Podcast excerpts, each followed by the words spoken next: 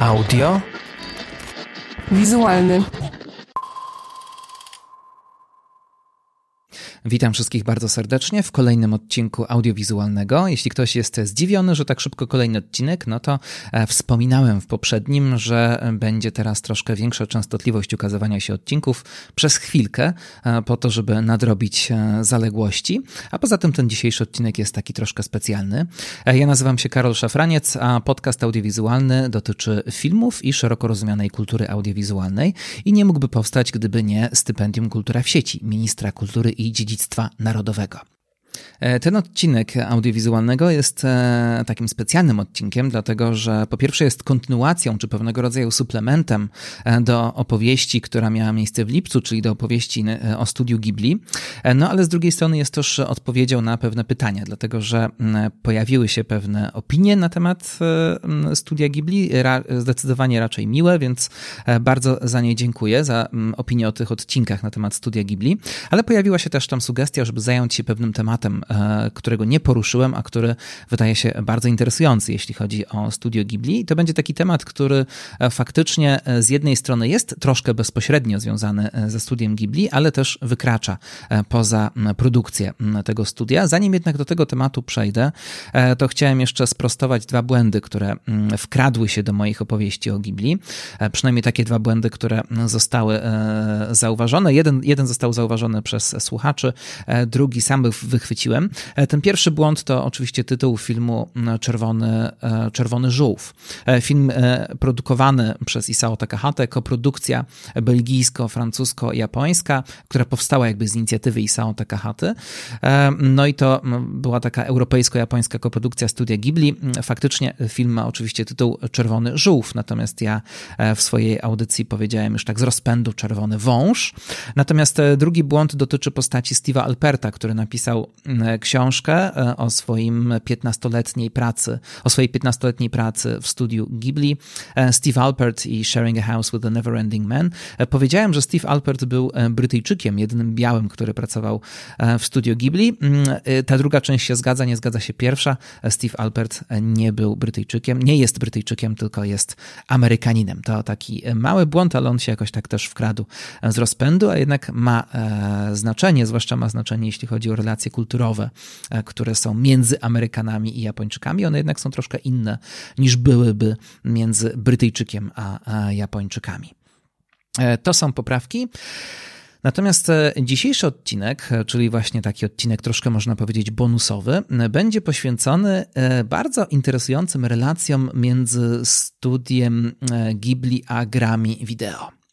E, zwrócono mi uwagę na to, że przecież Studio Ghibli faktycznie poza produkowaniem filmów ma na swoim koncie też grę komputerową, e, która ma swoje plusy, ma swoje minusy, ale jest e, bardzo niezwykła e, i jest takim niezwykłym przykładem współpracy dużego studia filmowego ze studiem tworzącym gry komputerowe. No i miało to być, e, miała to być pewnego rodzaju nowa jakość, która obudzi też, że tak powiem, japoński rynek gier komputerowych, który wtedy, kiedy ta gra powstawała, był dość przyćmiony, mimo tego, że przez długi czas Japończycy byli absolutnymi gigantami na tym polu.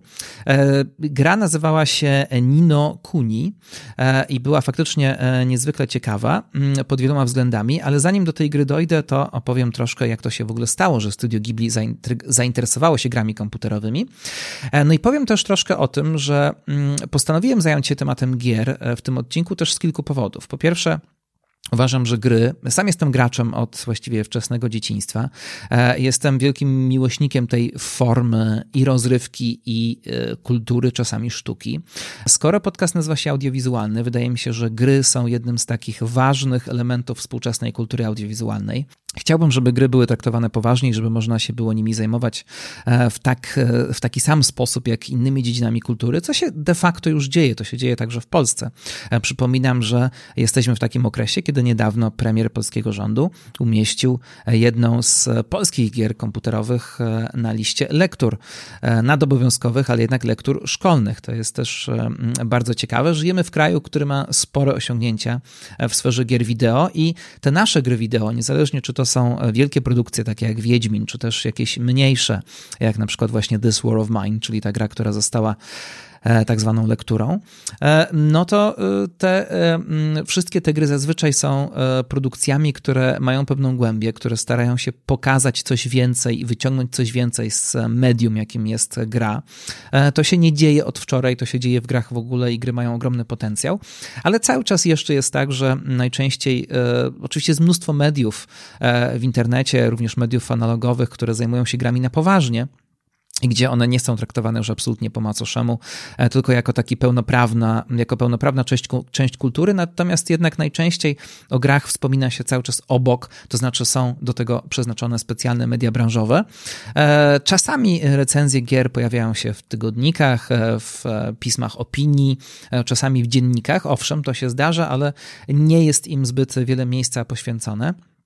No i na przykład e, w programach kulturalnych cały czas, e, kiedy na przykład robi się jakieś przeglądy tego, co wydarzyło się w kulturze, no to mówi się o premierach teatralnych, o premierach filmowych, operowych i tak dalej. Zazwyczaj gry mają swój osobny program, nie są traktowane zbiorczo razem z innymi częściami kultury i to mm, myślę jest trochę krzywdzące, dlatego że mm, przecież gry są częścią jakiegoś takiego szerszego krwiobiegu kultury, e, inspirują się innymi dziedzinami sztuki i same na mm, inne dziedziny sztuki wpływają. E, pamiętam tygodnik kulturalny, słynny, niestety już nieistniejący, e, znakomity program w TVP Kultura E, tam również e, zawsze mi brakowało tego, że nie ma recenzji gier. E, oczywiście nie musiałyby te recenzje gier być co tydzień, ale mogłyby się pojawiać co jakiś czas, wtedy kiedy jakaś interesująca gra weszła na rynek. Dlatego ja chciałbym, żeby w audiowizualnym troszkę tak, że użyję takiego słowa, znormalizować to istnienie gier w świecie kultury, przynajmniej troszkę się do tego przyczynić. Dlatego gry będą się pojawiały, będą powracać. Poza tym audiowizualny ma też, miał w założeniach mieć charakter taki troszkę edukacyjny, E, troszkę popularyzujący, e, więc myślę, że jeśli będziemy mówić o e, filmach, będziemy mówić o muzyce, a obok tego będziemy mówić o grach, właśnie na równi będziemy szukać tego, co w grach może być interesujące, może być inspirujące, no to mam nadzieję, że gdzieś jakby spełnię to swoje założenie. A poza tym temat gier idealnie pasuje do studia Ghibli w taki szeroki sposób, dlatego że gdyby szukać e, właściwie co, gdzie jest duch Ghibli obecny poza Ghibli. E, no to oczywiście możemy, na pewno będą tacy, którzy wskażą na pewne komiksy, które były inspirowane e, filmami studia Ghibli, w których gdzieś jest podobna atmosfera. Na pewno będą tacy, którzy e, wskażą na niektóre amerykańskie filmy aktorskie, filmy fabularne, które, w których pojawiają się pewne koncepcje zaczerpnięte z Ghibli, ale no, nie wiem, latające wyspy na przykład u Jamesa Camerona, one się owszem pojawiają, ale trudno mówić, żeby awatar był jakoś głębiej przesiąknięty duchem czy filozofią filozofią, którą znamy e, z filmów Ghibli. E, więc tego typu pojedyncze pojedyncze mm, nawiązania, jakieś oddawanie hołdu, to jeszcze nie czyni z jakiegoś filmu czy z jakiejś produkcji e, taką faktycznie będącą e, kontynuatorem tego, co w studiu Ghibli się działo. Oczywiście najbardziej, najczęściej powtarzaną, powtarzanym amerykańskim studiem, czy w ogóle najczęściej powtarzanymi filmami, mm, które nie są ze studia Ghibli, ale które, w których gdzieś to, ten duch studia Ghibli jest, chociaż bardzo przetworzony, no to oczywiście są produkcje Johna Lassetera, to jest to są produkcje studia Pixar. E, I chociaż Pixar ma oczywiście swój własny, charakterystyczny styl, no to wyraźnie możemy tam e, te inspiracje Ghibli e, poczuć, odczytać, zobaczyć. Ale myślę, że jeśli mm, nie, nie brać pod uwagę Pixara, to tak naprawdę najciekawiej, czasami najgłębiej, najbardziej, w najbardziej interesujący sposób do estetyki Ghibli, do pewnego ducha, zwłaszcza filmów Hayao Miyazakiego, nawiązują właśnie gry komputerowe. E, w kilku esejach, które mm, przeczytałem, szperając między innymi po internecie, mm, e, robiąc research do tego dzisiejszego tematu, e, znalazłem powtarzające się myśli dotyczące tego, dlaczego Ghibli E, tak bardzo pasuje do gier. E, mówiłem o, podsumowując twórczość Hayao Miyazakiego, mówiłem o tym, że jest to twórca, który działa imersyjnie, to znaczy on stara się tworzyć alternatywny świat, e, który ma być maksymalnie wiarygodny i który możemy poczuć, którego możemy poczuć zapach i którego możemy się zanurzyć. E, Hayao Miyazaki robi właśnie takie kino, które ma nam dać złudzenie przebywania w jakiejś alternatywnej rzeczywistości. Czy to będzie świat Spirited Away, czy to będzie ten świat z Totoro, e, to nawet jeśli nie będziemy przyglądać się bardzo fabule tych filmów, zanurzając się w nie, czy oglądając je, możemy po prostu chłonąć ten świat, który tam jest. I ten świat ma swój taki bardzo jasny charakter, e, bardzo określony i on jest odczuwalny. Dlatego właśnie studio Ghibli, e, poza tym, że daje nam interesujące fabuły, daje nam też pewnego rodzaju doświadczenia, przeżycie audiowizualne, czyli coś, co na przykład e, dla mnie jest niezwykle ważne, kiedy obcuję z jakimś dziełem sztuki filmowej na przykład. I e, to zanurzenie się w ten świat, no to jest też coś, co jest podstawą gier. W końcu e, z jednej strony gry opierają się na e, tych wszystkich ludologicznych zasadach, to znaczy są to pewnego rodzaju zabawy, które są wydzielone ze zwykłego życia, które są związane z pewnymi regułami, z pewną rywalizacją, ale gry wideo, wydaje mi się, są czymś więcej. Nie są, nie są tylko grami w takim tradycyjnym akademickim sensie. Właśnie z drugiej strony są opowieścią, są pewnego rodzaju opowieściami. To jest też medium narracyjne i wszyscy, którzy troszkę bardziej interesują się grami, wiedzą, że od dawna w grach istnieje, e, czy w teorii dotyczących e, badania gier istnieje taki konflikt między e, tymi, którzy zajmują się ludologiczną, mm, ludologicznym aspektem gier, czyli jakby tą, tym, co w grze jest growe i co jest pewnego rodzaju w jakiś sposób zabawowe i dotyczy właśnie jasno określonych zasad. No a z drugiej strony jest, są narratywiści, są ci, którzy przede wszystkim interpretują gry, czy szukają w grach właśnie potencjału narracyjnego. E, gra jako interaktywne, więc to jest ciekawe, bo e, wieloznaczne medium, które może być następcą e, tych mediów typu literatura czy film, czyli właśnie tych wielkich mediów, które niosły ze sobą jakieś narracje. Teraz te narracje się zmieniają, ale to właśnie gry mogą być tym medium, które będzie definiować wiek XXI. No oczywiście zarówno w obrębie e, teoretyków zajmujących się grami, jak i w samych grach istnieje konflikt między tą warstwą ludyczną, ludologiczną i e, narracyjną. Czasami mechanika gry zupełnie prowadzi do czegoś innego e, niż jej estetyka czy jej fabuła. Mm, no, słynne przykłady z rebootu Tomb Raidera, kiedy Lara Croft była bardzo wrażliwą, bardzo taką zagubioną młodą dziewczyną, która nagle znajduje się w okrutnym świecie a tymczasem e, nagle gracz, e, jakby jej postacią, dokonywał masakry i bardzo śmiało i ochoczo zabijał e, wrogów, i tutaj gdzieś był ten konflikt. No to są, to są różnego rodzaju konflikty, którymi też będziemy się być może w audiowizualnym zajmować. Niemniej jednak, no, gry są bardzo ciekawe, że właśnie przekraczają to bycie grą. I poza, jest jeszcze trzeci aspekt, to znaczy z jednej strony gra ma ten aspekt ludyczny, ludologiczny, ma ten aspekt narracyjny, ale ma też aspekt imersyjny i to jest chyba najciekawsze. To jest tak naprawdę coś, co wyróżnia gry wideo na tle wszystkich innych mediów, bo niezależnie od tego, czy gramy w gry po to, żeby mm, po prostu przeżyć e, jakąś mm, grową historię, przeżyć jakąś rywalizację, coś osiągnąć, czy gramy w gry po to, żeby mm, przeżyć e, jakąś historię, zidentyfikować się z jakimś bohaterem albo bohaterką, no to e, gry mogą stworzyć świat. Świat, który jest światem jakoś tam osobnym, który jest światem bardzo sugestywnym e, i my chcemy się w ten świat zanurzać. I czasami są takie gry, w których właściwie ta e, ta warstwa imersyjna, ta warstwa związana z zanurzaniem się, wchodzeniem w jakąś inną rzeczywistość jest właściwie tą podstawową, jest właściwie tym podstawowym, najciekawszym aspektem. I to wszystko też oczywiście zależy od gracza, ale są tacy, gra, tacy gracze, którzy przecież grają w pewne gry właściwie tylko po to, żeby pobyć w jakimś innym świecie i zobaczyć, w jaki sposób on działa. E, I właśnie Hayao Miyazaki jest takim reżyserem, który prowokuje do tego, żeby jego światy rozszerzać, żeby je pogłębiać, i żeby inspirując się e, tymi bardzo subtelnymi technikami imersji świata e, w filmach Studia Ghibli, a zwłaszcza w filmach Hayao Miyazakiego, e, inspirując się nimi można tworzyć, czy można przenieść te techniki do świata gier komputerowych i dzięki temu tworzyć bardzo głębokie, bardzo niezwykłe produkcje. I co ciekawe, Ghibli faktycznie stworzyły, Studio Ghibli stworzyło pewną grę, no ale tutaj jest pytanie, czy to właśnie ta gra stworzona przez Studio Ghibli jest tą mm, grą, która najbardziej oddaje jej ducha. To jest dyskusyjne i o tym też za chwilę powiem. Skąd wzięła się w ogóle hmm, historia łączenia Ghibli z grami komputerowymi? To jest paradoksalnie, albo nie wszyscy o tym może wiedzą, E, historia dość stara, dlatego że e, Hayao Miyazaki miał, a właściwie filmy Hayao Miyazaki miały do czynienia z medium gier komputerowych e, mm, już w latach 80. Już wtedy były pierwsze mariaże, pierwsza próba, pierwsze próby przeniesienia świata Hayao Miyazakiego do mm, świata gier. Oczywiście gry były wtedy bardzo prymitywne graficznie, ale nie wszystkie.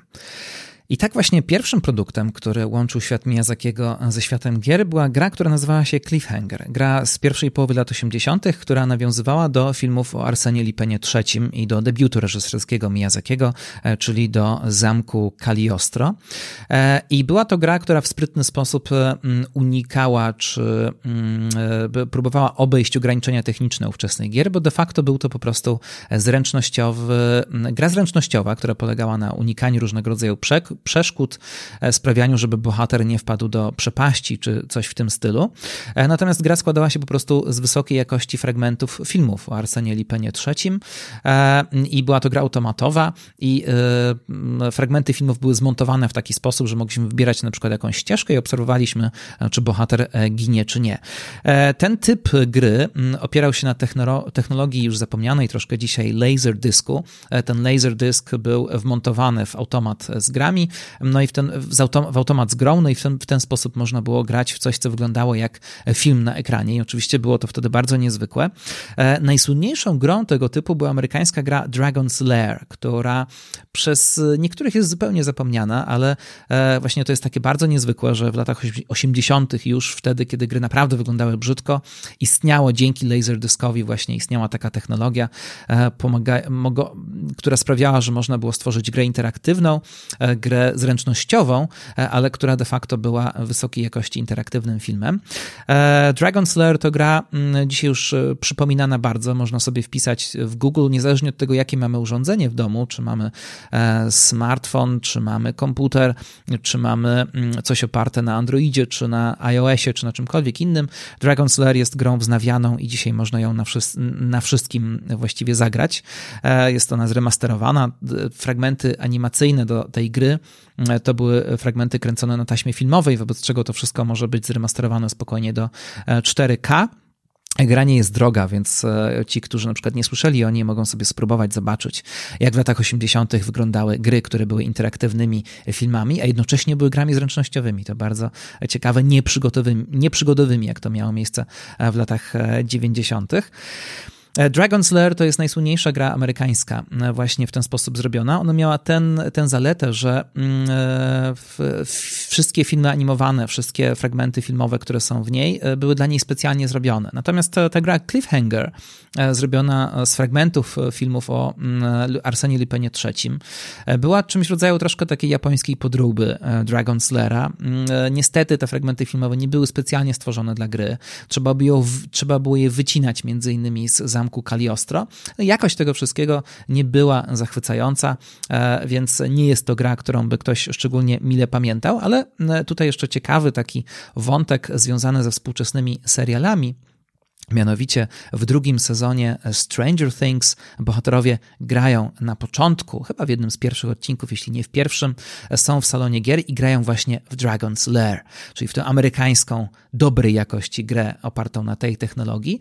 I ta scena jest hołdem dla podobnej sceny w filmie Goonies Richarda Donnera. Wiadomo, że e, cała koncepcja młodych bohaterów, która pojawia się w Stranger Things, inspirowana jest filmami nowej przygody z lat 80., między innymi E.T. i Goonies. I właśnie w Gunis bohaterowie również grają na automatach e, w tego typu filmową grę, ale grają właśnie w Cliffhangera, czyli w grę, e, w której pojawiają się fragmenty e, wczesnych filmów Hayao Miyazakiego.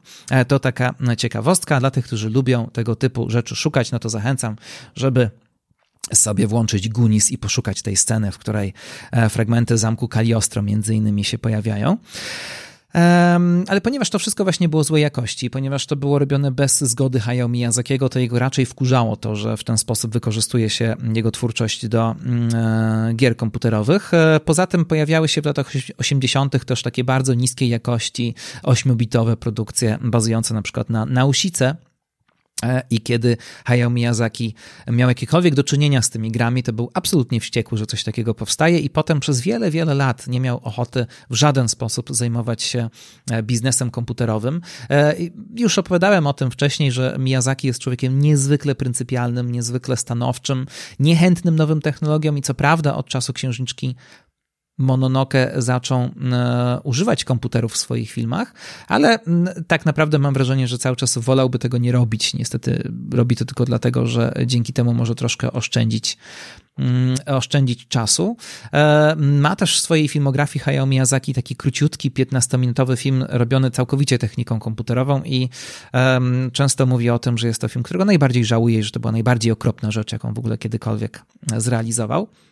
Natomiast e, właśnie ta niechęć do komputerów sprawiła, że absolutnie nie było mowy o tym, żeby jakakolwiek gra komputerowa mogła powstać na bazie e, filmów Miyazakiego czy filmów Ghibli. I to się zmieniło oczywiście e, też z powodu postępu technologicznego, ponieważ w roku 2008, w czasach PlayStation 3 i tej generacji konsol, no, gry już wyglądały zupełnie inaczej i umożliwiały wysokiej jakości fragmenty filmowe i też estetyka ich samych samych na skutek różnego rodzaju technik mogła przypominać film animowany.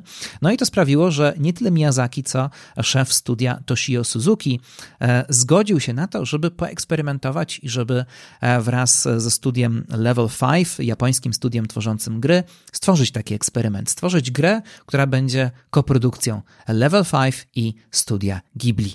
I w ten sposób powstało Nino Kuni.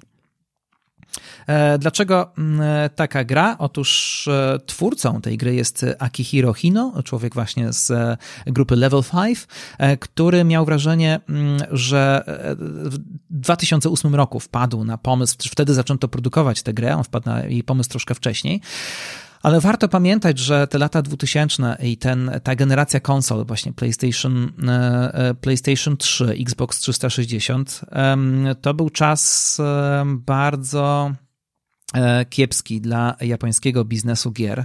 E, wcześniej Japonia była absolutną potęgą e, i rywalizowała, zwłaszcza na rynku konsolowym, bardzo śmiało z amerykańskimi i zachodnimi wydawcami, amerykańskimi, europejskimi, ale przede wszystkim amerykańskimi. Japończycy oczywiście tworzyli własny, mieli własny styl tworzenia gier, byli absolutnie uwielbiani przez graczy, ale tak jak zresztą inne gałęzie, mm, gałęzi japońskiej gospodarki w latach 2000 to wszystko zaczęło ulegać załamaniu E, Japonia nagle znalazła się w tyle, nie poradziła sobie z konkurencją e, koreańską, z konkurencją chińską, e, nie poradziła sobie z konkurencją amerykańską, jak się okazuje. I właśnie na wielu polach, na których Japończycy przodowali, nagle przestali. Stracili jakby też pomysły na tworzenie gier. Wydaje się, że mm, zaawansowanie graficzne tych czasów, PlayStation 2, a potem PlayStation 3 i ta generacja gier, bo to mówię tak skrótowo, żeby mniej więcej to umieścić e, w czasie. Ona była na tyle zaawansowana, że e, tworzenie gier, czy tak rozbudowanych światów, z jakich Japończycy byli znani, e, i tworzenie tego w tych nowych technologiach wymagałoby takiej drobiazgowości i takich nakładów finansowych, które e, firmy japońskie już wtedy, mm, wtedy nie miały. Skończyły się też gdzieś właśnie pomysły. Zachodni gracze też zachwyceni nowymi formami grania, troszkę się odwrócili od japońskiej estetyki, od japońskiej, mm, od charakteru gier japońskich, które się jednak troszkę troszkę różniły od zachodnich i wtedy Japończycy jakby zaczęli tworzyć sami dla siebie, a mm, Akihiro e, Hino między innymi e, twierdził, że właściwie i rynek japońskich gier nie istnieje.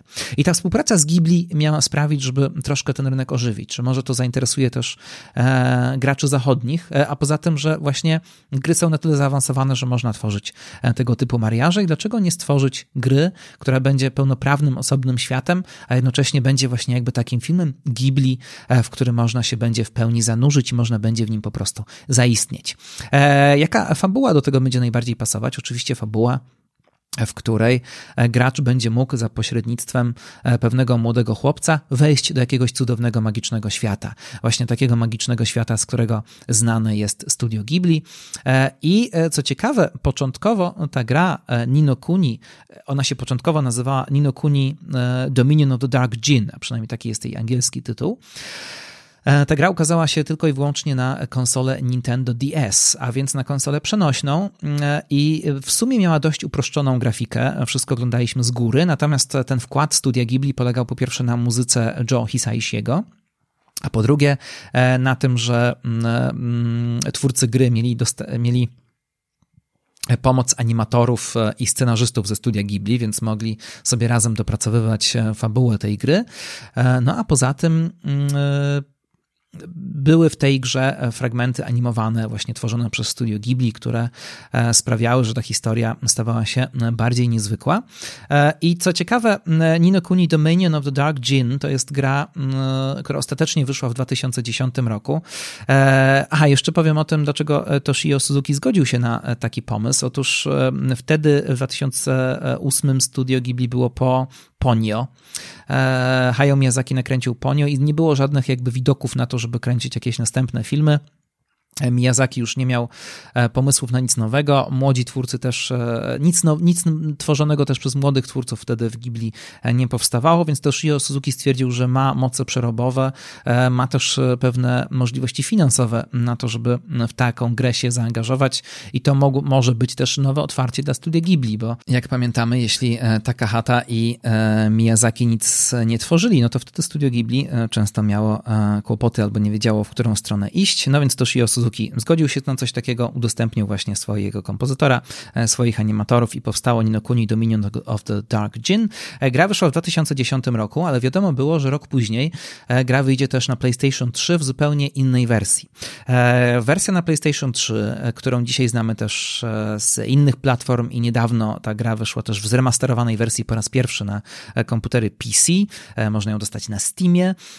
W tej wersji trójwymiarowej ta gra nazywa się Ninokuni Wrath of the White Witch, e, czyli e, Gniew Białej Wiedźmy. No i ta gra w tej wersji już różniła się od e, tej oryginalnej wersji na Nintendo DS. Co ważne, wersja oryginalna na konsolę przenośną nigdy nie wyszła poza Japonię. Ukazała się tylko i wyłącznie po japońsku. Integralną częścią tej gry jest bardzo pięknie ilustrowana książka, którą trzeba czytać, trzeba do niej zaglądać po to, żeby móc sobie poradzić z pewnymi zagadkami, które w grze istnieją. Ponieważ no, jest to pierwsza, e, pierwsze wejście studia Ghibli na rynek gier, to oczywiście ta gra jest absolutnie kultowa e, i ona sobie e, istnieje gdzieś na zachodzie i istnieje fanowskie tłumaczenie, więc za pomocą można sobie na przykład kupić po prostu tę oryginalną grę, a potem wykorzystać to japońskie, to angielskie tłumaczenie po to, żeby zagrać w nią na zachodzie. Również ta książka która jest e, częścią gry, została przetłumaczona, e, więc jest to takie, można powiedzieć, dzisiaj kultowy produkt. To często się w ogóle zdarza na rynku gier, że te japońskie produkcje, które nigdy nie opuściły Japonii, dzisiaj mają taki e, status kultowy i właśnie powstają fanowskie tłumaczenia na języki zachodnie. E, natomiast e, Nino Kuni e, Wrath of the White Witch, czyli ta wersja druga, ta wersja rozszerzona, ta wersja trójwymiarowa miała troszkę inno, mm, inny system walki. Wszystko to było oczywiście w gatunku tak zwanego JRPG, czyli japońskiego RPG. To był gatunek, który zawsze zresztą był bardzo mocno powiązany z estetyką i stylistyką filmów anime, więc to właśnie był idealny gatunek do tego, żeby użyć go mm, w kolaboracji ze studiem Ghibli. E, bardzo baśniowy. E, w, mamy tutaj bohatera, który walczy z pewnymi złymi stworami po to, żeby uratować krainę, ale wszystko jest pokazane w taki sposób, żeby ta przemoc była jak najbardziej mm, zjadliwa, można powiedzieć, dla młodego odbiorcy. Są tam wykorzystane też pewne mechanizmy znane z Pokémonów. W końcu Pokémony to również były JRPG, bo można sobie tam hodować pewne stwory, które będą nam towarzyszyć w w walce. Natomiast, e, no właśnie, pod wieloma względami te gry w wersji oryginalnej i w tej wersji trójwymiarowej e, na PlayStation 3 e, różniły się od siebie. Przede wszystkim ta późniejsza wersja miała zmieniony początek, miała też dodaną, dodany wątek, zupełnie nowy wątek, którego w oryginale nie było. E, I e, pewne rzeczy się powtarzały, pewne rzeczy były inne, natomiast e, co ciekawe, fragmenty animowane, nakręcone przez Studio Ghibli były dokładnie te same w obydwu wersjach gry. To znaczy, trzeba było tę grę w taki sposób stworzyć w obydwu wersjach, żeby te filmiki pasowały. Mimo tego, że pewne elementy fabularne się różnią od siebie, to jednak te filmiki muszą być wmontowane jakby w całość właśnie w taki sposób, że już nie dało się do tej rozszerzonej wersji nakręcić kolejnych filmów przez Studio Ghibli. E, dlatego właśnie mamy do czynienia z, takimi, z takim bardzo interesującym eksperymentem, gdzie mamy jakby dwa podejścia do tego samego tematu, dwie różne gry oparte na tym samym pomyśle i właśnie oparte na tych samych e, wstawkach filmowych. E, Nino Kuni, czyli Inny Świat, opowieść, która zresztą mm, na samym początku niesie ze sobą bardzo wiele takiego typowego, typowego klimatu dla Ghibli, e, bo zaczynamy e, tę grę jakby w naszym świecie. Bohaterem jest młody chłopiec, który co ciekawe traci matkę. Więc jakby już na początku pojawia się taki dość poważny temat, co też jest przecież charakterystyczne dla Ghibli. No i twórcy gry chcieli, żeby wykorzystać w grze z jednej strony tę metodę imersyjnego budowania świata, którą z Ghibli znamy, ale z drugiej strony, żeby gra umożliwiała też przeżywanie e, dorastania, przeżywanie pewnych trudnych emocji związanych z dorastaniem. Z tego też między innymi Ghibli jest przecież, przecież znane. E, no ale też właśnie, żeby można było e, odwiedzić jakiś magiczny, bajeczny świat i żeby ten świat robił na nas wrażenie. Nino Kuni było sukcesem na pewno było grą niezwykle ciekawą, bardzo pięknie wyglądającą, zwłaszcza w tej wersji e, trójwymiarowej na PlayStation 3. Nie była jednak sukcesem na tyle e, dużym, e, żeby Studio Ghibli chciało bawić się w kontynuowanie tej zabawy. Dlatego Ghibli bezpośrednio już nigdy później nie zaangażowało się w tworzenie gier, e, nie zaangażowało się też w kontynuację Nino Kuni. Natomiast cały czas jest to gra bardzo oryginalna, bardzo wyjątkowa, zwłaszcza właśnie z powodu tej estetyki, że gdzie zastosowane są różnego rodzaju techniki, które mają sprawić, żebyśmy się faktycznie poczuli, jakbyśmy byli w środku filmu zrobionego przez e, Studio Ghibli. To się w dużej mierze udało, ale gra jest e, troszkę infantylna. E, ten klimat jest oczywiście bardzo niezwykły, ale na tle innych JRPG-ów, które często są bardziej dojrzałe, bardziej niejednoznaczne, bardziej głębokie, wydaje się, że gra ta poniekąd rozczarowała i myślę, że również wielu, wielu fanów Ghibli miało podobne odczucia, że na początku byli oczywiście zachwyceni taką możliwością wejścia w tę estetykę, a potem mieli takie poczucie, że jednak czegoś tutaj brakuje, że to nie jest ten poziom głębi, który e, z filmów Ghibli znamy, a przecież mógłby e, ten poziom być osiągnięty również w grach.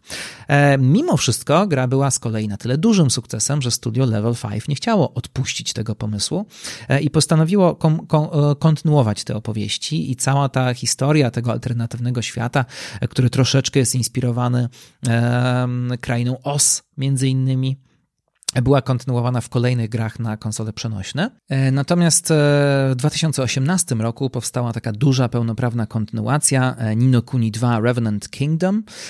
No i to była gra już o troszkę innej mechanice, więcej tam było walki, był też wątek budowania własnego królestwa, więc były tam pewne elementy strategii, ale cały czas zachowano tę taką niezwykłą estetykę, gdzie trójwymiarowa komputerowa grafika miała przypominać grafikę filmu animowanego. Nie było jednak już wstawek filmowych tworzonych przez Studio Ghibli. W ogóle Studio Ghibli nie brało już udziału e, żadnego w produkcji tej e, drugiej części. E, ta gra również jest dostępna na konsole oraz na komputery PC. Jest dostępna na Steamie. Zresztą ona od początku była dostępna też na PC-tach, w przeciwieństwie do pierwszej części, która właśnie w wersji zremasterowanej dopiero niedawno na Steamie się pojawiła.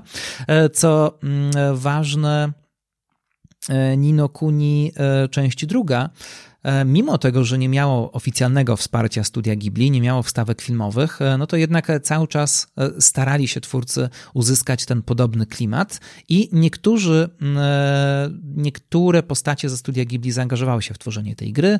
Kilku animatorów, którzy pracowali przy pierwszej części, również pracowało przy Revenant Kingdom, no i przede wszystkim część druga również ma muzykę Joe Hisaishiego, który postanowił pozostać z tą serią, mimo tego, że ona jest już dzisiaj tworzona bez studia Ghibli. I przynajmniej w Japonii, ale nie tylko, ta gra, ta druga część okazała się na tyle mm, sporym sukcesem, że zdecydowano się mm, stworzyć adaptację filmową, już nie robioną właśnie przez Studio Ghibli. To jest taki paradoks, bo oto Studio Ghibli stworzyło wraz z Level 5 to Nino Kuni. E, i chodziło w końcu o to, żeby mm, przenieść atmosferę ich filmów do gry, a potem ta gra zainspirowała serial, który już nie był robiony e, przez Studio Ghibli. Serial Nino Kuni można obejrzeć na Netflixie, on jest dostępny także w Polsce. I również tam pojawia się muzyka Joe Hisaishiego. To tyle, jeśli chodzi o faktyczną, taką oficjalną współpracę Studia Ghibli z e, grami komputerowymi. Ale tak naprawdę e, mówiłem, mówiłem tutaj o tym e, przed chwilą, że wielu fanów Ghibli było troszkę rozczarowanych tym, jak ta gra wygląda, że to nie jest ten klimat, to nie do końca o to chodzi. I okazało się, że są inne gry, tworzone przez zupełnie innych ludzi i nawet niekoniecznie tworzone w Japonii, które tak naprawdę ten klimat Ghibli oddały dużo lepiej, dużo ciekawiej, w taki bardziej pogłębiony sposób. I to jest chyba najbardziej niezwykłe, że idea studia Ghibli, klimat studia Ghibli, mm, to coś, co jest charakterystyczne dla Miyazakiego, właśnie jest tak mocno obecne i tak bardzo inspiruje e, twórców e, gier komputerowych, ale właśnie e, twórców, którzy zupełnie nie szukają jakichś oficjalnych powiązań ze studiem Ghibli. No i tutaj warto powiedzieć o e, kilku e, grach i właściwie dwie przede wszystkim tutaj przychodzą mi do głowy. Pierwsza to taka, mm, i co ciekawe, obydwie te gry są platformówkami.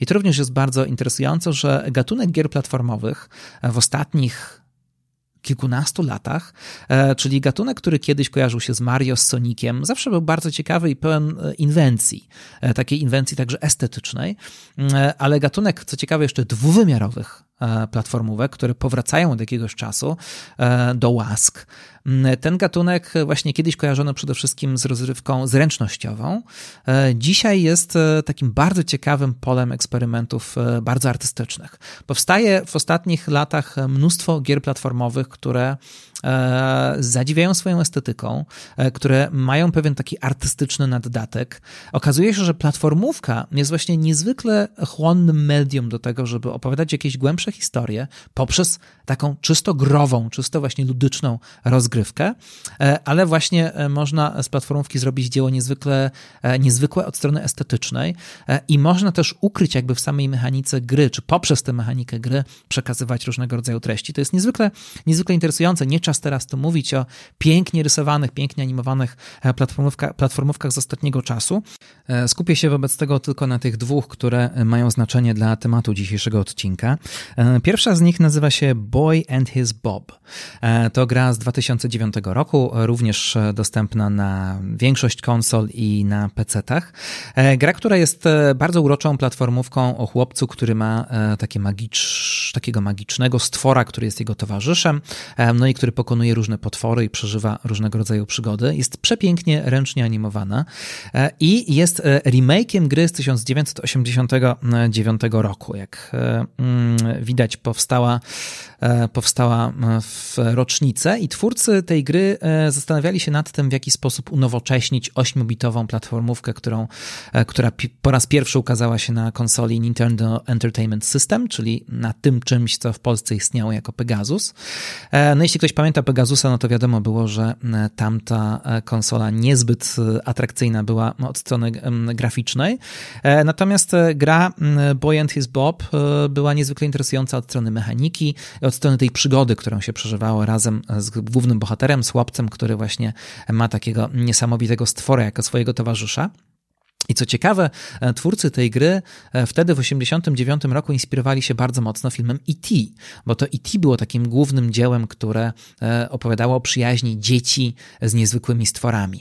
Natomiast w 2009 roku, kiedy twórcy postanowili stworzyć remake gry i pięknie ją zanimować i stworzyć jakby w nowej szacie graficznej czy w, w nowej technologii, stwierdzili, że nawiązywanie w 2009 roku do E.T. będzie mocno anachroniczne, że E.T. nie jest, e, jest filmem kultowym dla pewnego pokolenia. Ale nie jest filmem, który przemawiałby, mm, więc byłby taki, y, stworzenie gry opartej na nostalgii do E.T. byłoby przede wszystkim, byłoby, byłaby to, powstałaby z tego przede wszystkim gra e, dla tego pokolenia, które właśnie odczuwa tę nostalgię, a chodziło o to, żeby trafić też do młodych, nowych e, odbiorców, wobec czego e, szukano nowej estetyki i właśnie wtedy twórcy stwierdzili, że o ile Spielberg e, wyczerpał taką swoją moc czarowania młodych odbiorców, no to właśnie Miyazaki jest tym kimś, kto cały czas trafia. Trafia zarówno do młodych, jak i do starszych. Dlatego opier opierając estetykę swojej gry, czy tej nowej wersji Bob and His Bob na estetyce filmów Miyazakiego, można trafić zarówno do młodych widzów, jak i dla młodych odbiorców, jak i do tych starszych graczy, którzy czują nostalgię do lat 80. I to jest też ciekawe, dlatego że mm, jeśli pamiętamy Totoro, to przecież Totoro był pewną, pewną wariacją na temat E.T. E, jedna scena mm, w Totoro, e, kiedy dzieci, dziewczynki latają razem z nim, e, no jest bardzo inspirowana E.T. To tam bardzo widać, że mm, Miyazaki Tworząc Totoro troszkę chciał stworzyć własną wersję E.T., no ale jak się okazuje, twórcy gry stwierdzili, że to Miyazaki jest bardziej ponadczasowy, Miyazaki bardziej trafia i dzięki też nawiązaniu do estetyki Miyazakiego e, można nadać tej grze pewną głębię, której ta gra nie miałaby, gdyby e, odwoływała się tylko do hollywoodzkiego kina nowej przygody. Faktycznie jest to jedna z piękniej zanimowanych gier platformowych, troszkę może zapomniana, mm, ale warto po nią sięgnąć. Natomiast inną grą, która już od początku e, była zdecydowanie inspirowana studiem Ghibli i zdecydowanie mm, próbowała oddać charakter filmów Miyazakiego za pomocą medium, jakim jest gra e, wideo, e, była słynna, niezwykle piękna platformówka Ori and the Blind Forest, wyprodukowana przez Moon Studios, e, wydana przez Microsoft, e, cały czas dostępna e, na też chyba wszystkich możliwych platformach, przynajmniej tych niemobilnych. Gra, która zachwycała absolutnie swoją estetyką, baśniowym światem i od początku, nawet jeśli ktoś nie zdawał sobie z tego sprawy, można było wyczuć bardzo subtelne nawiązania, czy właśnie mieliśmy takie wrażenie, mam wrażenie, chyba wszyscy, którzy grali w tę grę, że kiedy wchodziło się w ten świat Ori, tego małego stworka, e, który jest w dziwnym lesie i ten las jest dość straszny i ten stworek musi poradzić sobie e, z traumatycznymi wydarzeniami, które pojawiły się w jego życiu. E, ten świat w tej grze jest jednocześnie piękny, bajkowy, pełen ciepła, a z drugiej strony straszny, okrutny, zły. Wizja natury, która jest w tej grze, jest bardzo ambiwalentna. No i to właśnie wszystko od razu przychodziło, wiązało się jakoś e, z Ghibli, od razu przywodziło takie skojarzenia. No i właśnie nie było one przypadkowe. E, główny twórca Ori and the Blind Forest gry, która ostatecznie okazała się, ukazała się w 2015 roku. Thomas Mahler e, był pracownikiem firmy Blizzard, czyli jednej z największych korporacji e, zajmujących się dzisiaj e, grami.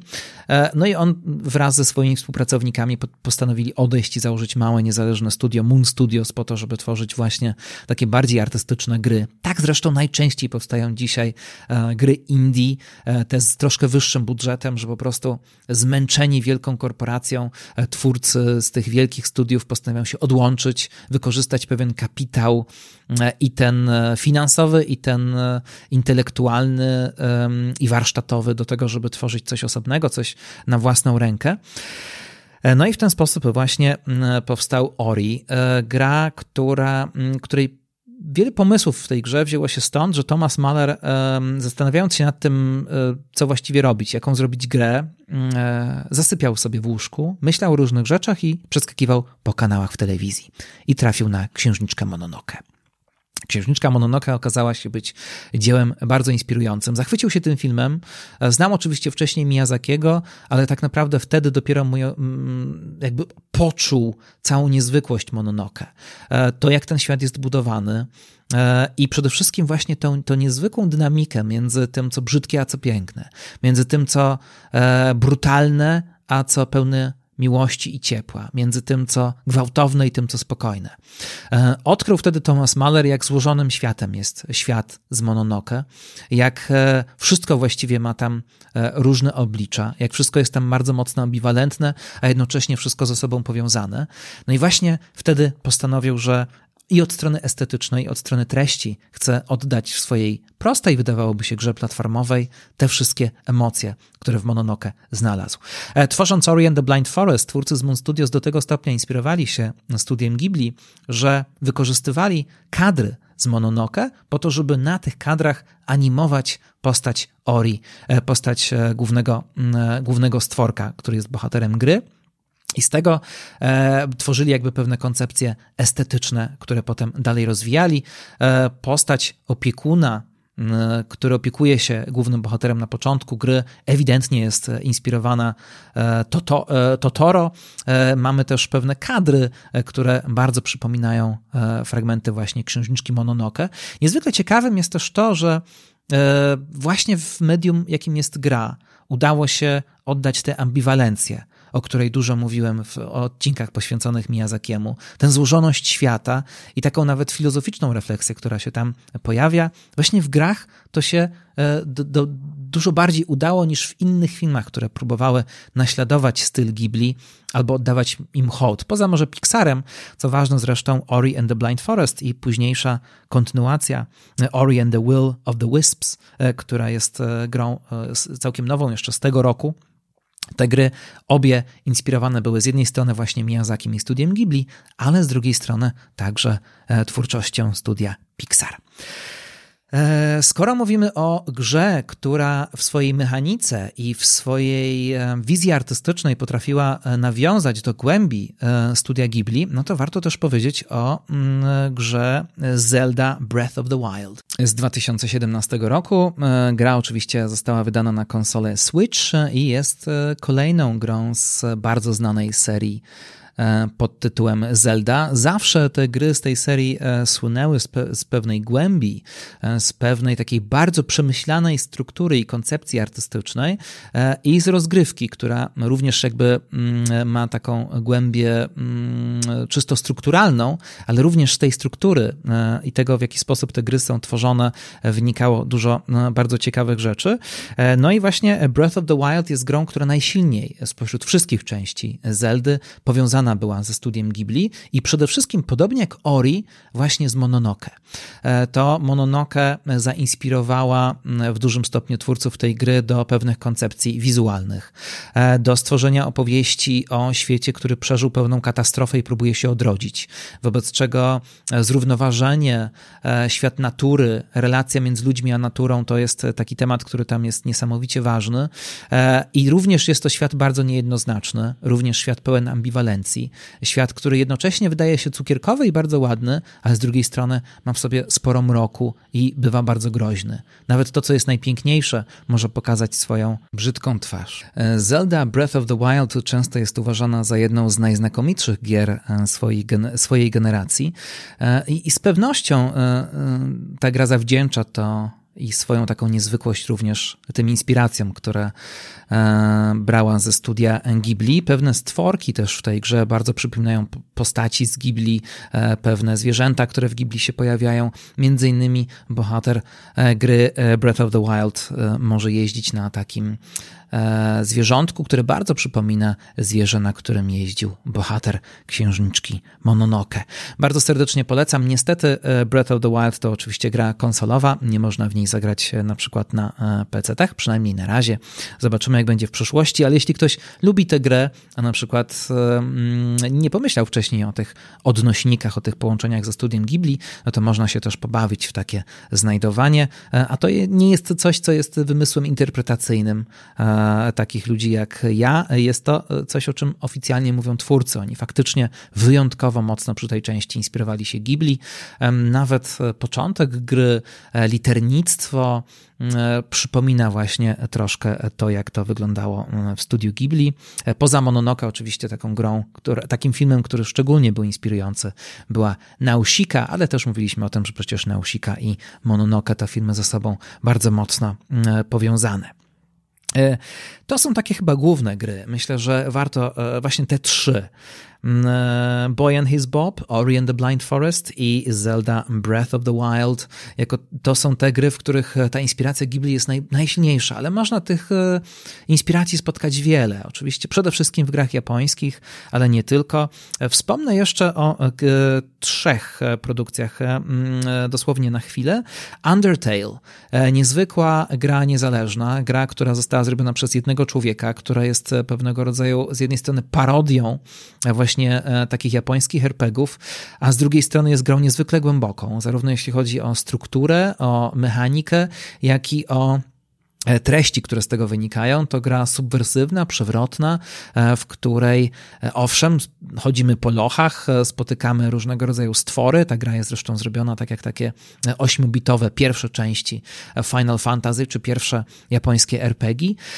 Więc grafika i dźwięk są bardzo uproszczone, ale mm, e, dość niespotykane rozwiązania są w Undertale, e, mm, dlatego że możemy e, spotykać różne stwory i możemy ich nie pokonywać, możemy je, mm, możemy z nimi rozmawiać, możemy omijać je albo w jakiś sposób wykazywać im ciepłe uczucia, z których dowiadujemy się, dlaczego one skończyły jako złe postaci w grze.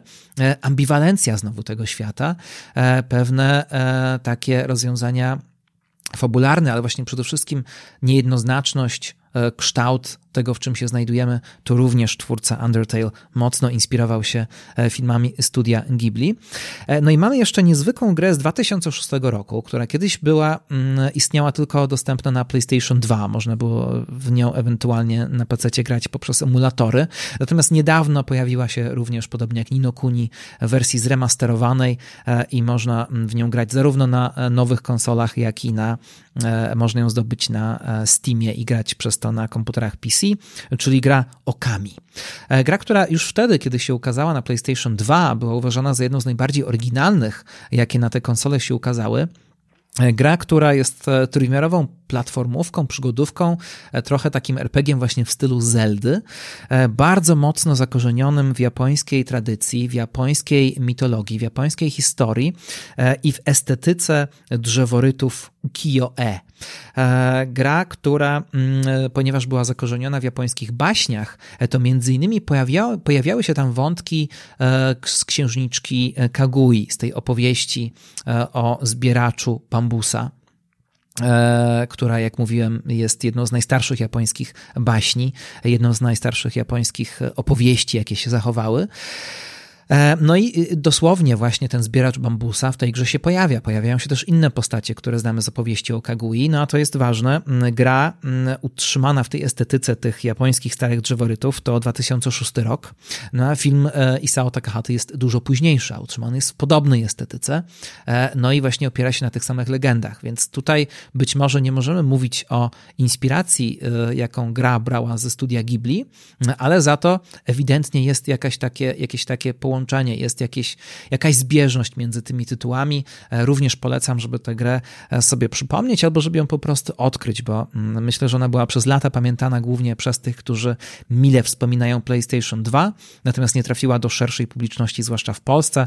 Serdecznie zachęcam wszystkich miłośników Ghibli, żeby spróbować e, zagrać w Okami. No niezwykła gra, bardzo, bardzo oryginalna i do dzisiaj jakby ta, oryginalno, ta oryginalność zachowuje. No a na końcu warto wspomnieć chyba o czymś, co jest najbardziej oczywiste. E, to znaczy słynna seria japońskich RPGów Final Fantasy, która dla niektórych, którzy wychowywali się na grach, ma takie znaczenie jak e, dla innych e, Władca Pierścieni. Myślę, że dla mnie na przykład ma takie znaczenie. Gra, seria Final Fantasy oczywiście wychodziła przez, wychodzi już od kilkudziesięciu lat. Niemniej jednak ona zawsze była bardzo zakorzeniona w fantastyce, którą znamy z mang, czy którą znamy z anime, a jednocześnie oczywiście wnosiła do tego sporo swojego klimatu. Niemniej jednak e, wiele pomysłów, które w pewnym momencie pojawiły się w grach serii Final Fantasy, były ewidentnie inspirowane twórczością Hayao Miyazakiego, twórczością ze studia Ghibli e, i to są elementy, które w pewnym momencie się pojawiły i potem pozostały w tych grach i istnieją w nich do dzisiaj.